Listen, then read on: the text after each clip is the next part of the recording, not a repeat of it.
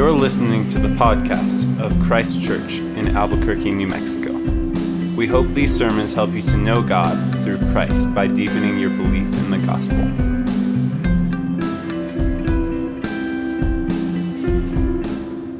The reading tonight comes from Titus 2, verses 11 through 15. For the grace of God has appeared, bringing salvation for all people, training us to renounce ungodliness and worldly passions, and to live self controlled, upright, and godly lives in the present age, waiting for our blessed hope, the appearing of the glory of our great God and Savior, Jesus Christ, who gave himself for us to redeem us from all lawlessness and to purify for himself a people for his own possession who are zealous for good works. Declare these things, exhort and rebuke with all authority. Let no one disregard you. This is the word of the Lord. Thanks be to God. You may be seated. It is uh, very good to be with you this evening, Christ Church. You are our closest gospel preaching neighbors in downtown Albuquerque, and so that is a joy to be here. Let's uh, open up with a word of prayer, and I will be opening our prayer in Luke chapter 2. So join with me as we go to the Lord.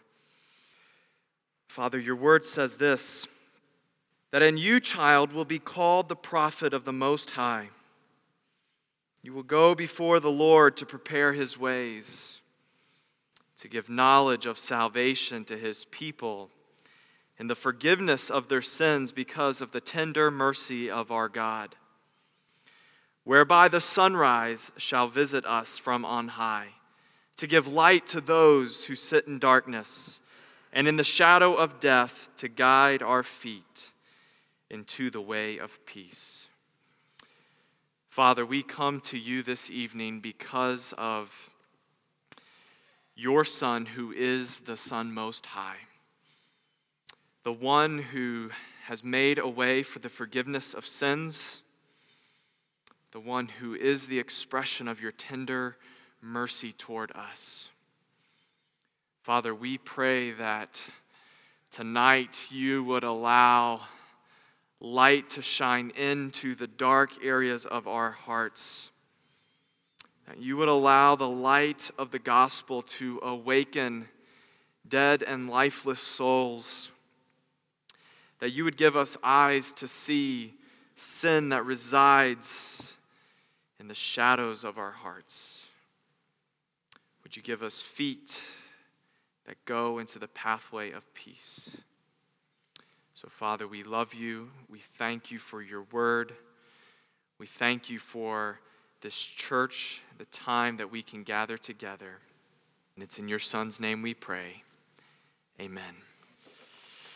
Once there was a man who made a name for himself by persecuting Christians. Early in his career, he had a resume that far surpassed that of his coworkers.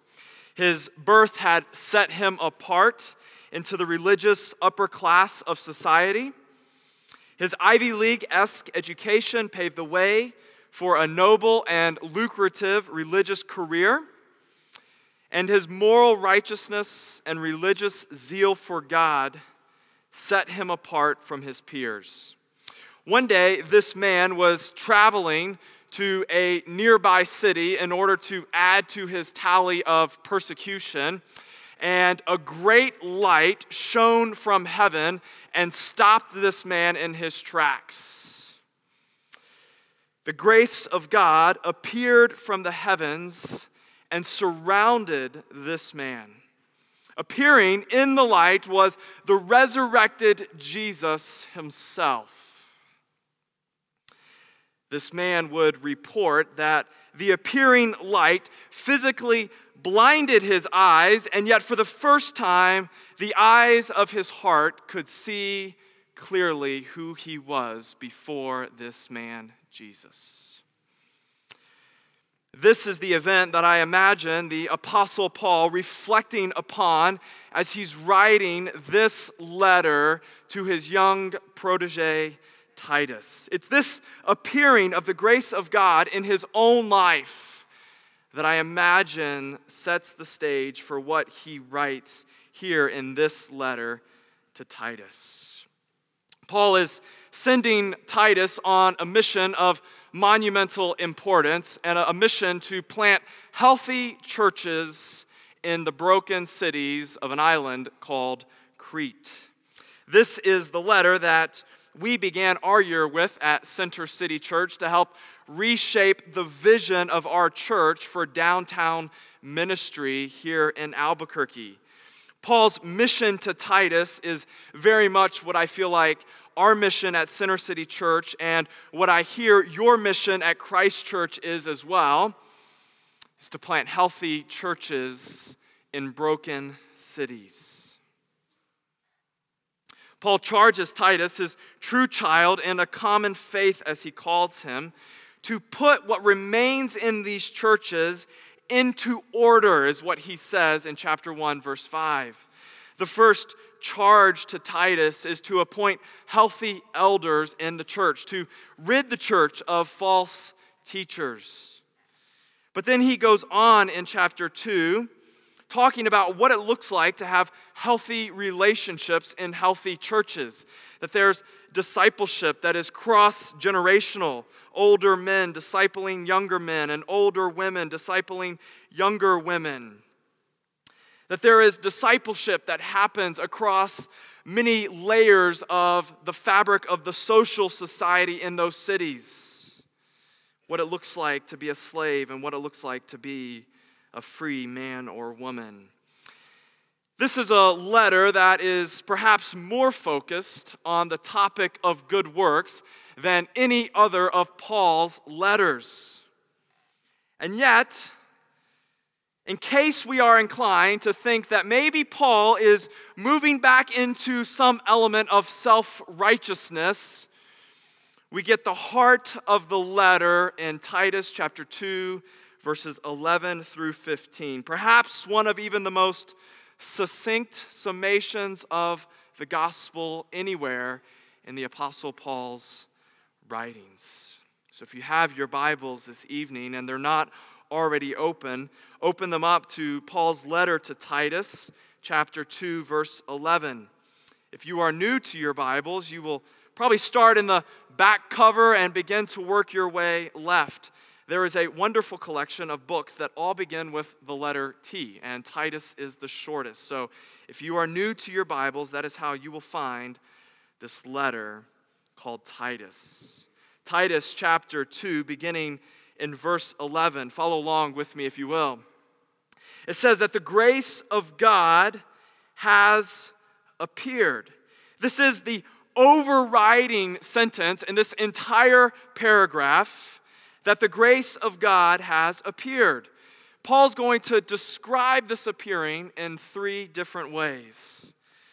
The appearing of the grace of God is a saving grace, it is a training grace, and it is a waiting grace. It's a saving grace, a training grace, and a waiting grace. Let's look first at the saving grace that has appeared. For the grace of God has appeared, bringing salvation for all people. Paul loves this word salvation in this particular letter. He uses it all over the place to describe the work of God. In fact, he uses it just previously in chapter 2, verse 10. He says that in everything that they may adorn the doctrine of God, our Savior.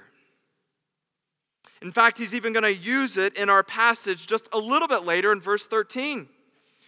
We're going to wait for the blessed hope, the appearing of the glory of our great God and Savior, Jesus Christ.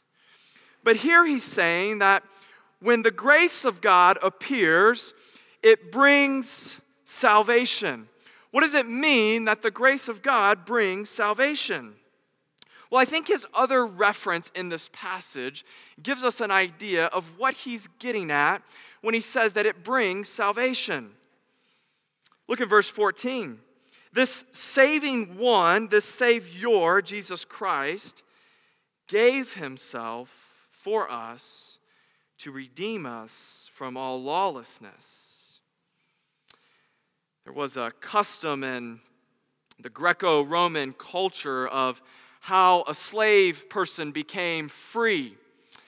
A slave would send his money to the temple, and the temple would kind of act as the treasury or as this middleman, if you will.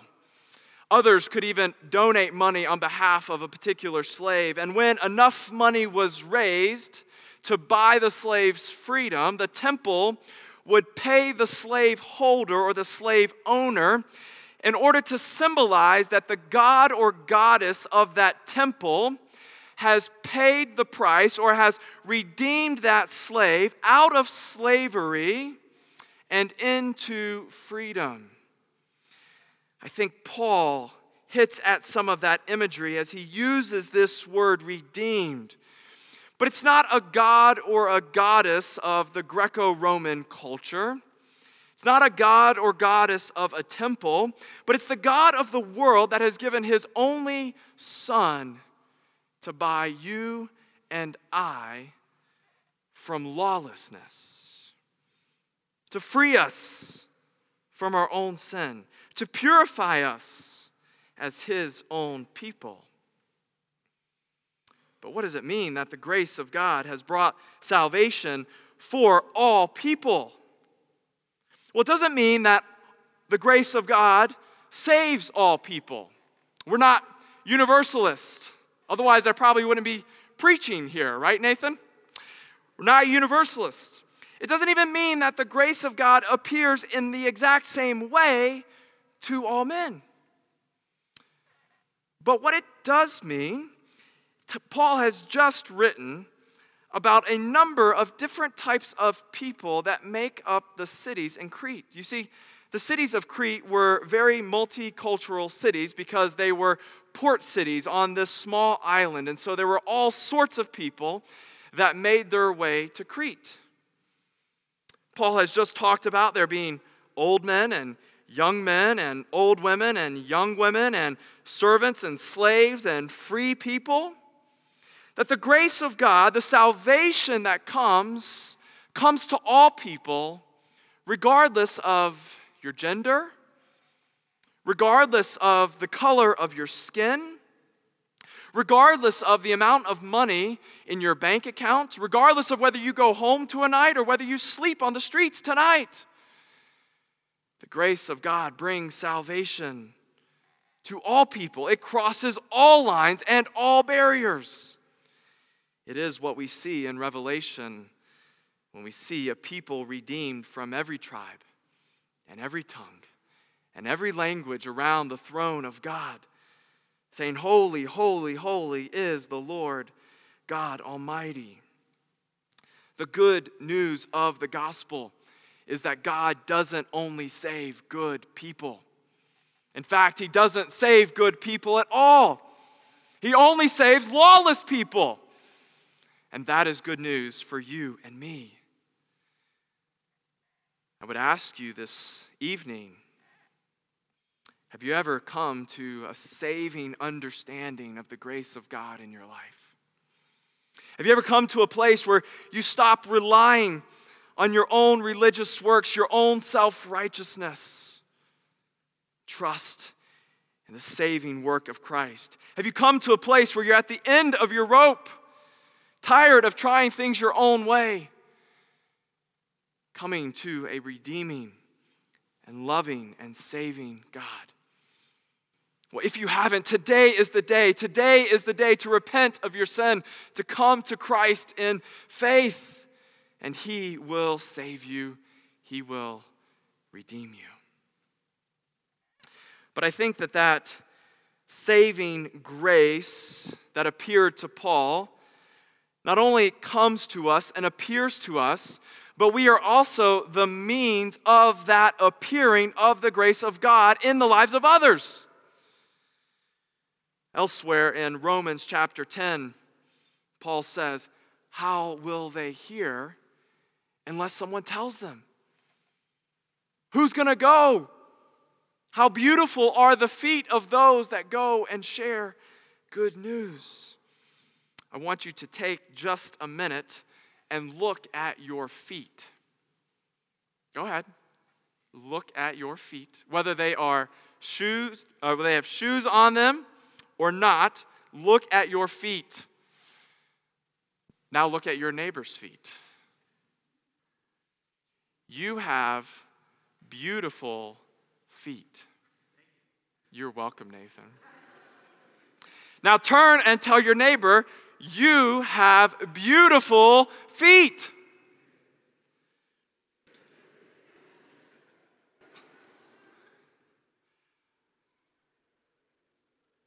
If nobody told you you have beautiful feet and you are sitting next to others, you might be a little concerned.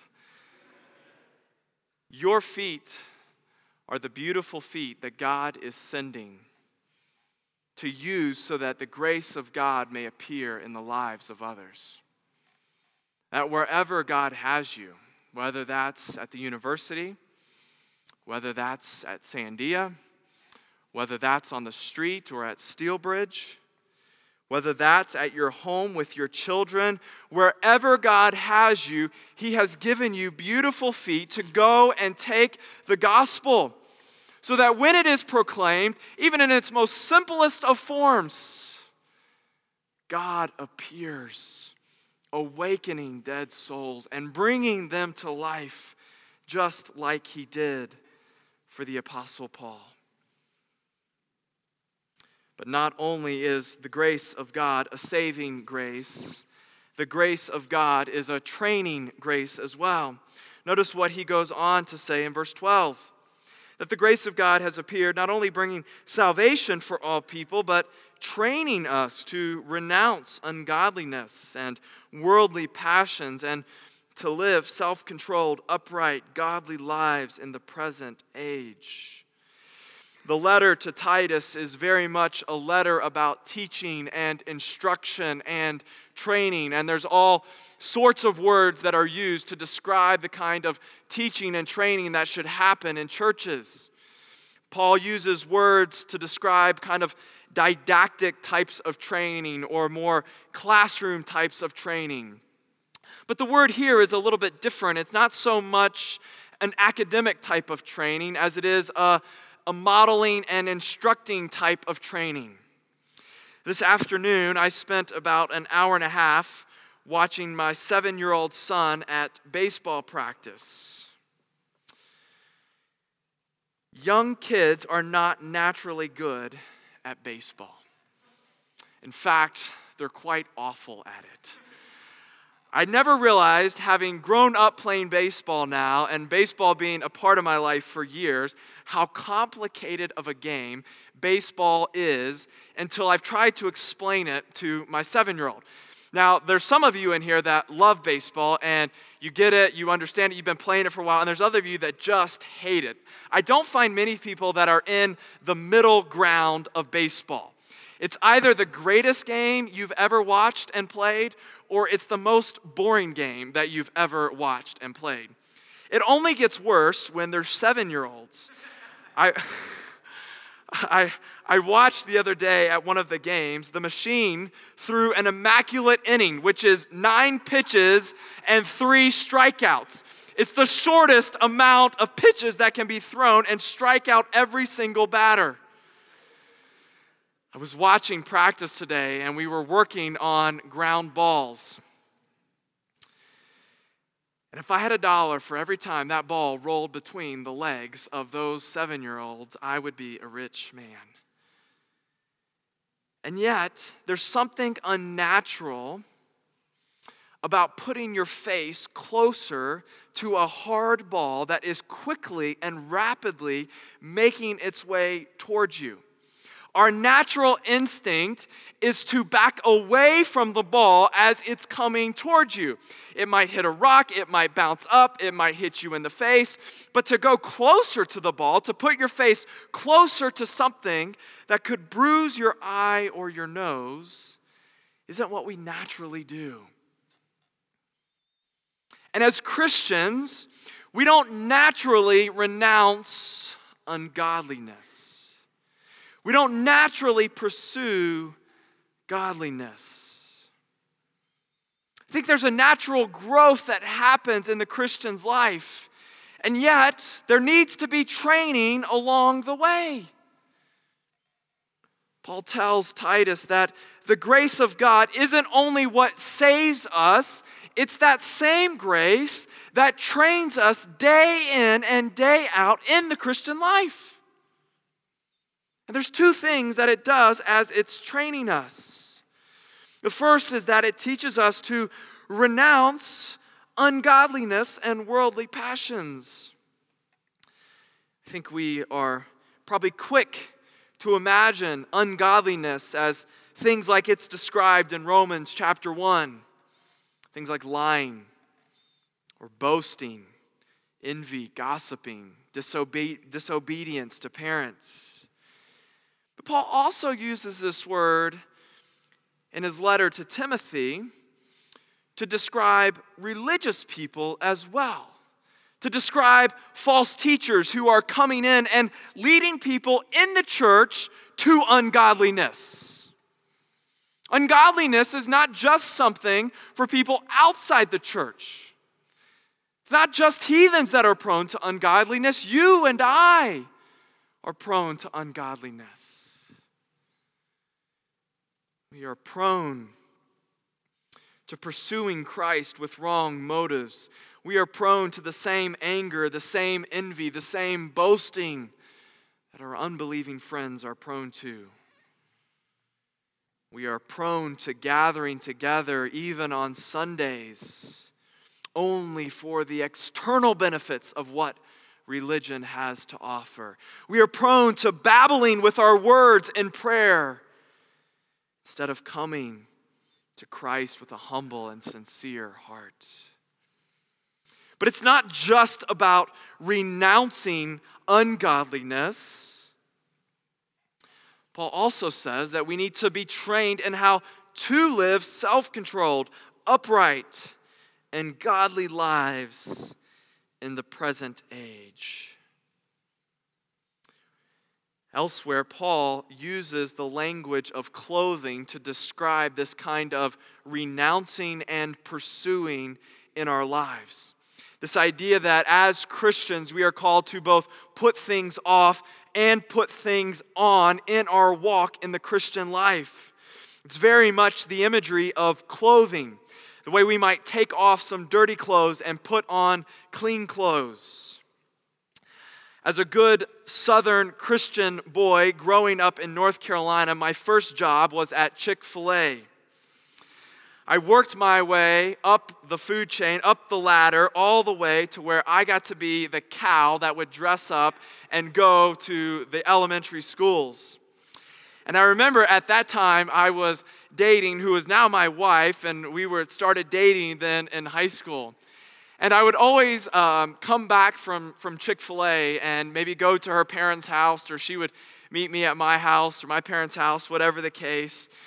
And there was this very distinct smell that I would come away with from, from work. Are there any, any Chick fil A fans? I am craving some Chick fil A now, and I hate that it is Sunday because I crave it more. It's, you know, it's a good restaurant when you can work there for four years out of your life and still long for the food. But I would come home, and every time I go there, I smell this smell. It's so distinct. I would come to her parents' house or my parents' house, and I would always smell like a combination of sweat and pickles. That's why I get my sandwiches with no pickles now. Sweat and pickles. And and Jen, my, my girlfriend, my wife now, she would never, never, never let me give her a hug when I had my Chick fil A uniform after a day at work. The smell was just, it was too much, too strong, too nasty. And yet, I would go change, I would go take a shower, I'd go put on some clean, fresh clothes, and all the smell was gone. And it was clean and it was fresh. And that's what Paul is talking about that we are to pursue in this training, that we are to rid ourselves of the sweaty, pickle smelling clothes in our lives and go into the drawers of God's grace and clothe ourselves. That's why he does say, after all, that God is the one who is purifying for himself a people for his own possession. He's not just redeeming you, he's purifying you. But we need training. We don't naturally know how to forgive, but we do know naturally how to be bitter. No one has to train us in bitterness. We naturally put down those roots in our heart. But forgiveness has to be trained. We don't naturally pursue obedience. Anyone with kids knows that disobedience comes far more naturally than obedience in our lives. We don't naturally know self control, but no one's ever taught me how to be angry or how to be jealous or how to be envious of somebody else. But we must be training one another in these clothes of Christ's righteousness, forgiveness, obedience, self control.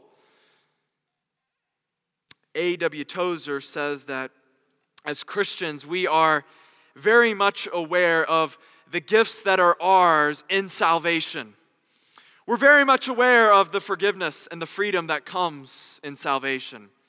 And we're also very much aware of what awaits us in heaven. We talk about the streets of gold. We talk about the day where there's no more death and no more pain and no more tears.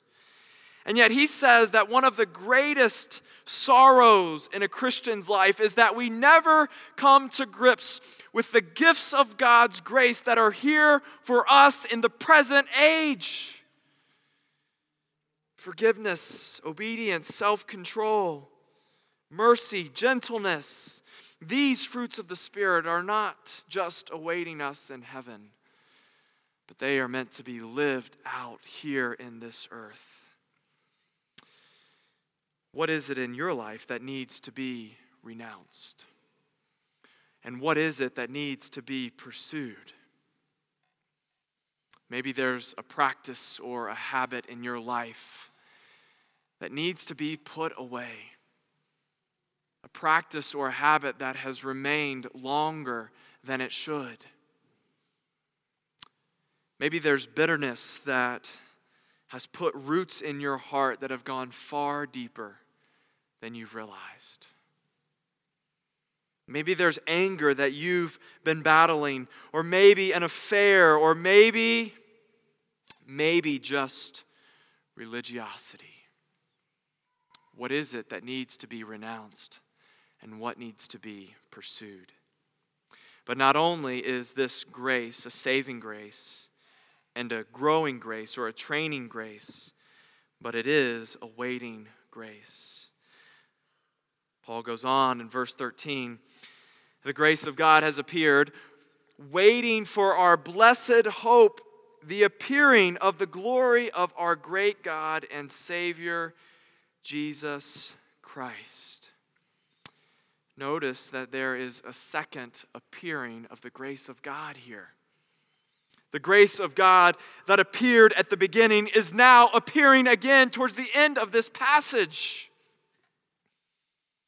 And we are to await that appearing. There's a couple different types of waiting I was thinking about this some this week, and sometimes I wait very passively. This might be the type of waiting when I'm waiting in line at Zendo for my coffee to be made. And when I'm waiting passively, my phone is normally out. I'm checking emails or checking my fantasy baseball team or seeing if there's anything new on Instagram or whatever the case, but I'm really just blowing some time so that people think I'm important by being on my phone while I'm waiting for the coffee or the tea to be made. It's the kind of waiting that we would do at a doctor's office where we're waiting for our name to be called and we grab a magazine and browse through looking for an article to read But that's passive waiting. I don't think that's what Paul is talking about here. But there's also an active type of waiting. I saw this on display in our home this week. We were having some, some friends over to our house, and our kids get very, very excited anytime somebody comes over to our home. And we were about probably 30 minutes out from this family actually arriving to our home, and our kids are perched by the window looking for them to come. And it's like, all right, kids, you got 30 minutes. Why don't you find something to do? So they go and they go into their closets, and in their closets, they have. They're full of costumes. We go the day after Halloween and we get a bunch of costumes that are marked down. So they go into their closets and they're trying to figure out which costume they're going to wear to the party that we're having that night, even though it's not a costume party, but every party is for them. And so they're putting on their clothes of what they're going to wear. And then they go back and they run to the run to the window and look and no, they're not here yet. And so then they go and they get their toys out. And they're figuring out which toys they're going to play with with the kids. And they're talking about, okay, which kids are coming over? What do they like? How old are they? Which kind of toys are we going to play with? And then they run back to the window and they're looking out, and it's like, no, they're not here yet. You still got 10 minutes. So then they go back into the room and they hold a meeting about which games they might be playing when they're here. And it's back and forth, back and forth, but they're always preparing for the arrival of our guest. I think that's far better picture of what Paul is talking about here that you and I, as we await the return of Christ, as we await the second appearing of our Savior, that we are not to do that passively as Christians, but we are to be active as we wait. Notice what he goes on to say for why he redeemed us and why he's purifying us. It's so that we would be zealous for good works. That's not passive language, that's active language. Even what he goes on in verse 15 to say that we should be exhorting and rebuking and declaring these things to one another. Church, we are meant to be active as we await the second appearing of the grace of God in our lives. We are not to just gather one day out of the week and check the box and be done with church. But you and I are called to lives of mission the very mission of God to redeem a people for himself, to purify people for himself. We are part of that mission. I believe that God has placed us in a very strategic location in our city. An area, a community in our city that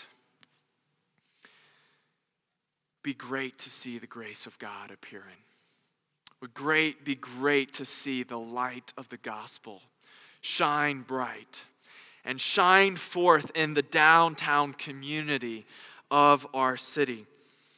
I often ask our church when you think of downtown Albuquerque, what are the first things that come to your mind? Maybe poverty or corruption, maybe unknown of what one mayor wants to do in the city versus what another mayor wants to do. Maybe protests.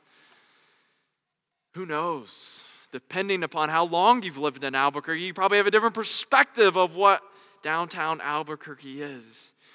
And yet, so much time, so much money, so much effort is being put by our city into this particular community.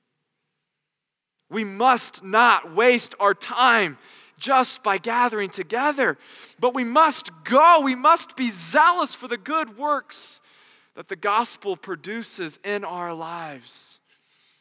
And as the world, as the city that God has strategically placed our two churches in, the light of that gospel shines clear every single day for the community, the watching world around us. There is a lady in the scriptures called Anna. Anna was married at a young age, and for seven years, she and her husband lived, by all accounts, a very happy, enjoyable, successful life. And yet, in their seventh year of marriage, Anna's husband dies. It's not what she planned for, it's not the way she imagined her life going. Not knowing what she was going to do now that her husband was gone, she devotes her life to serving God in the temple. And for 60 years, her biographer writes that she did not depart from the temple, worshiping, fasting, praying night and day, and waiting for the appearance of the Redeemer. And then one day, one day that probably started out like every other day for Anna, she overhears an old man in the temple taking a baby into his arms, blessing him and calling him the salvation that God has prepared for all peoples. And it was in this child that we know as Jesus that the grace of God appeared before Anna's eyes. The very grace of God bound up into an infant that she had been awaiting for 60 years appeared before her eyes. And in Luke chapter 2, verse 38, it says, She gave thanks to God and spoke about him to all the others who were waiting for the redemption of the city. It's my prayer that God would raise up many like Anna in this church, many who wait for the appearing of the grace of God, many who go and tell others about the, the appearance of the grace of God. We're even going to take time to give thanks to God for that appearance in our lives. Let's pray. Father, we thank you for our time to gather together, to hear from you through your word today. Would you use your word to motivate us, to call us, to send us, to comfort us, to heal us? And Father, as we come to the table this evening, would this just be an expression of our thanks to you for that grace of God that has appeared? And would it be an expression of our active, waiting hearts as we long for the time when that grace of God will appear again? And it's in your Son's name we pray. Amen. Hope you have been encouraged to deeper life in Christ through the preaching of this sermon. For more information about Christ Church, visit www.christchurchabq.com.